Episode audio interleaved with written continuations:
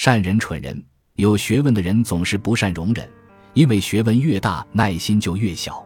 时多难越。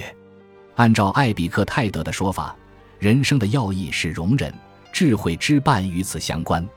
既然一切蠢行均需容忍，必得具有极大的耐性。有时候，越是贴近的人越需要我们容忍，这对超越自我大有裨益。容忍可以衍生出被视为俗世制服的无上宁静，而不善容忍的人常常会自闭。然而，即便是对自己，也需要能够容忍。